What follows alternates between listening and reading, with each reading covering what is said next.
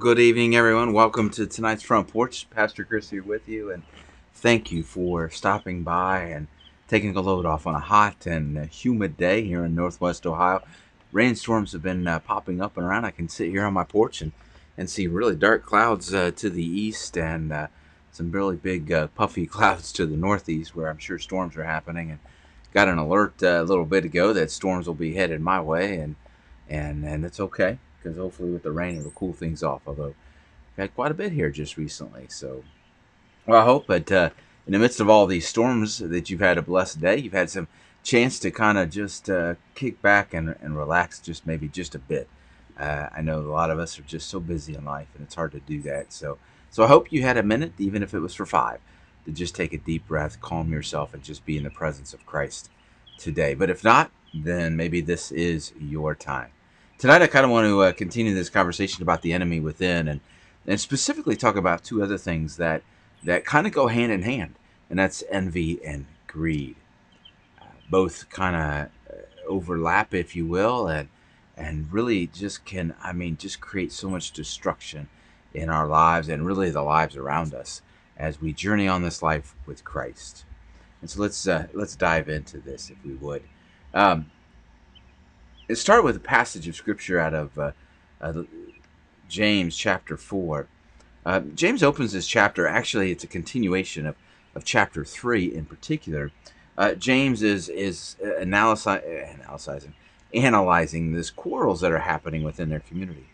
And, and as they do, uh, he traces the source of these disputes to, to these desires. Uh, as I mentioned yesterday, the seven deadly sins that, that eventually kind of form out of it here James touches on a little bit of this as he reminds us that that all of this comes from within and only from within. He says in verse 1 of this fourth chapter, he says, Those conflicts and disputes among you, where do they come from? What, a, what an interesting question, you know. And I, and I think sometimes we all, uh, we kind of have an idea where they come from. But in truth, uh, I think a lot of us wonder, where do they come from? Where do they really come from? What is the source? and and of course James reminds us that that it's our own evil desires, our own sin within us.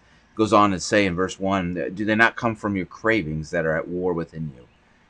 The struggle, right, we're facing within us, and then verse two, which goes right along hand in hand with it. You want something and you do not have it, so you commit murder. You covet something and you cannot obtain it, so you engage in disputes and conflicts. You do not have because you do not ask. And he goes on a little bit more into that, but but if we kind of just take the context of those two verses in this life that we live, uh, I think we begin to quickly discover that greed and envy, in particular, uh, are at the root of all kind of scandals. I mean, we see them all the time, even today, right? We still see them, and, and I think maybe I don't know if it's more prevalent today than it was 10, 20, 30 years ago, but but it's still there. And, and the truth is, envy and greed have been here since since since Adam and Eve. I mean, going all the way back when God because of their their greed. And and it's interesting when we think of greed, we, we think of monetary greed, but but greed is it comes in all sorts of different forms. So does envy, and and for for Adam and for Eve, and for many other stories within Scripture, this is the this is the foundation of it. Um, you look at the stories of Joseph's brothers; they they're envious of him because of their father's favoritism towards Joseph, and and and so in their greed they sell him into slavery and the story goes on. Uh, king ahab covets uh, naboth's vineyard and and it goes on. Uh, there's a death you know queen jezebel right? And judas driven by greed will sell out jesus for 30 mere pieces of silver. I mean, this greed goes on and on within the scriptures, and it's and it's prevalent because because God wants us to really understand this is this is a big deal. It's a big deal in our lives. And and it and we see the destruction that happens, right? Adam and Eve, because of Reader, expelled from the Garden of Eden. Joseph's brothers, they live in fear once they realize their treachery has been revealed. Uh, Ahab dies in battle. Judas commits suicide, etc. It goes on.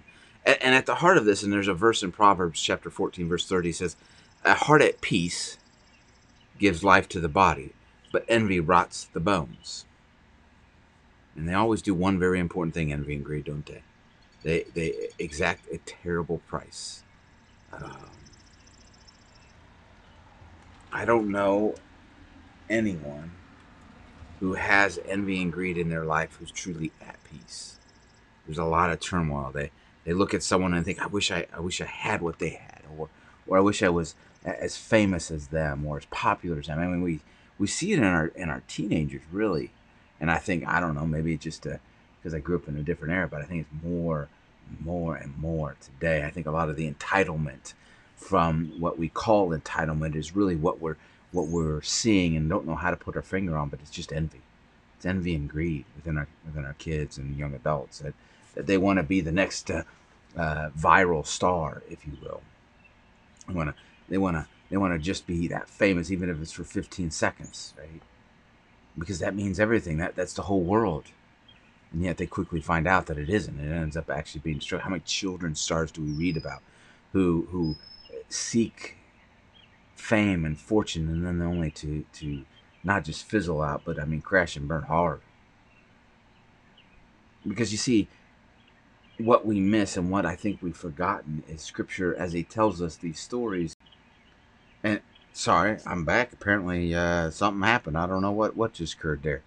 Um, there we go. We're back live again.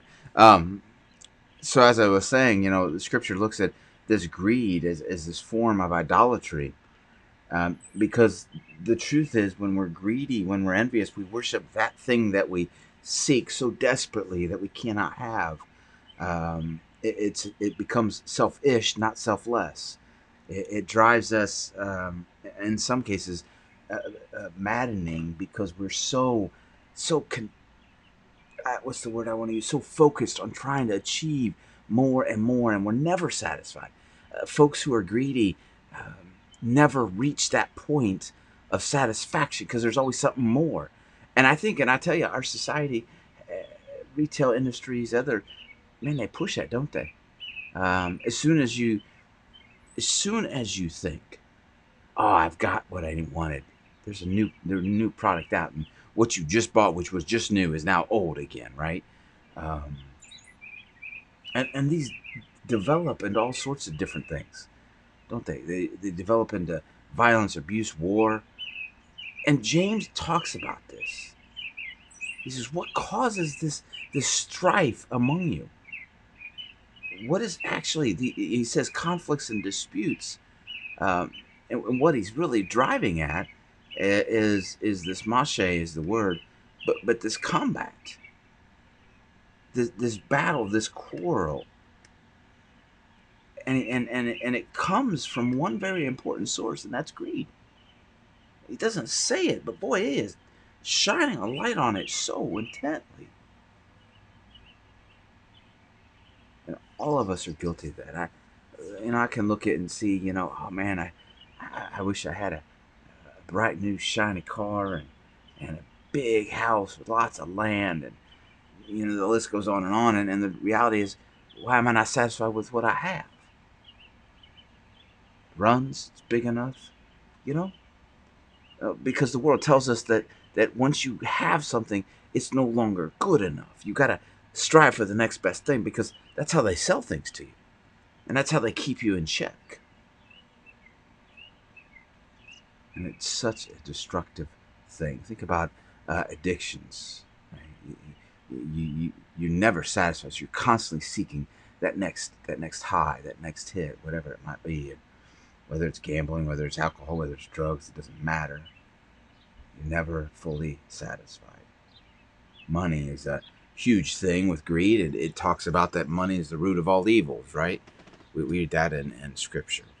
God, Jesus, and the Holy Spirit remind us that that nobody's one immune to it. We're all we're all going to face it. We're all going to have it in our lives, and we're going to be consumed by it without question. It's just how do we confront envy and greed in our lives? How do we truly face that in, in our lives? Well, I think I think how we begin to face it and we begin to to wrap ourselves around it is that we first have to go to God and we have to say, Lord, look, you have shown me the envy and greed in my life. And, and I'm going to confess that I have it.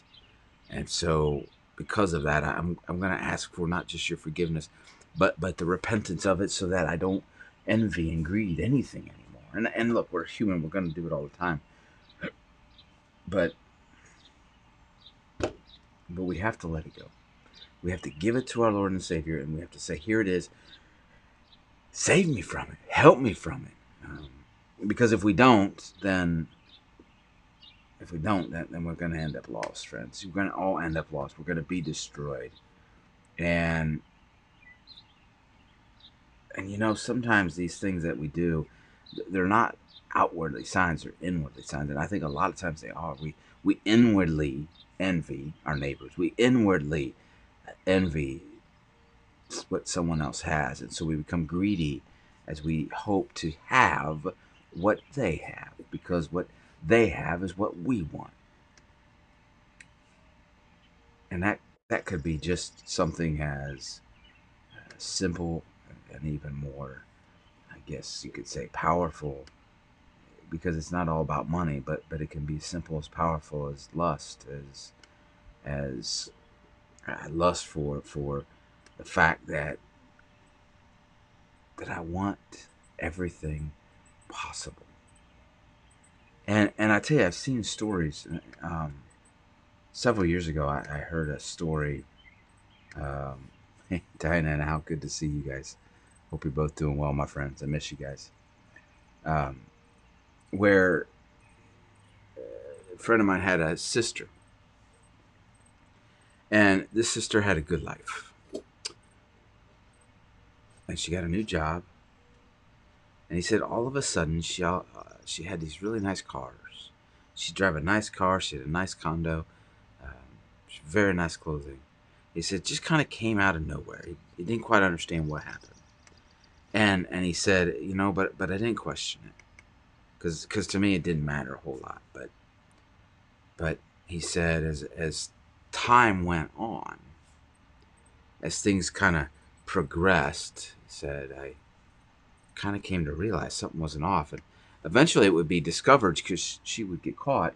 She had been stealing money from her company in excess of hundreds of thousands of dollars. And she would end up in jail. And even as she was going to jail, she never admitted to doing this. And he said to me once, he says, You know, it wasn't the fact, I mean, what she stole was wrong. What she did was wrong.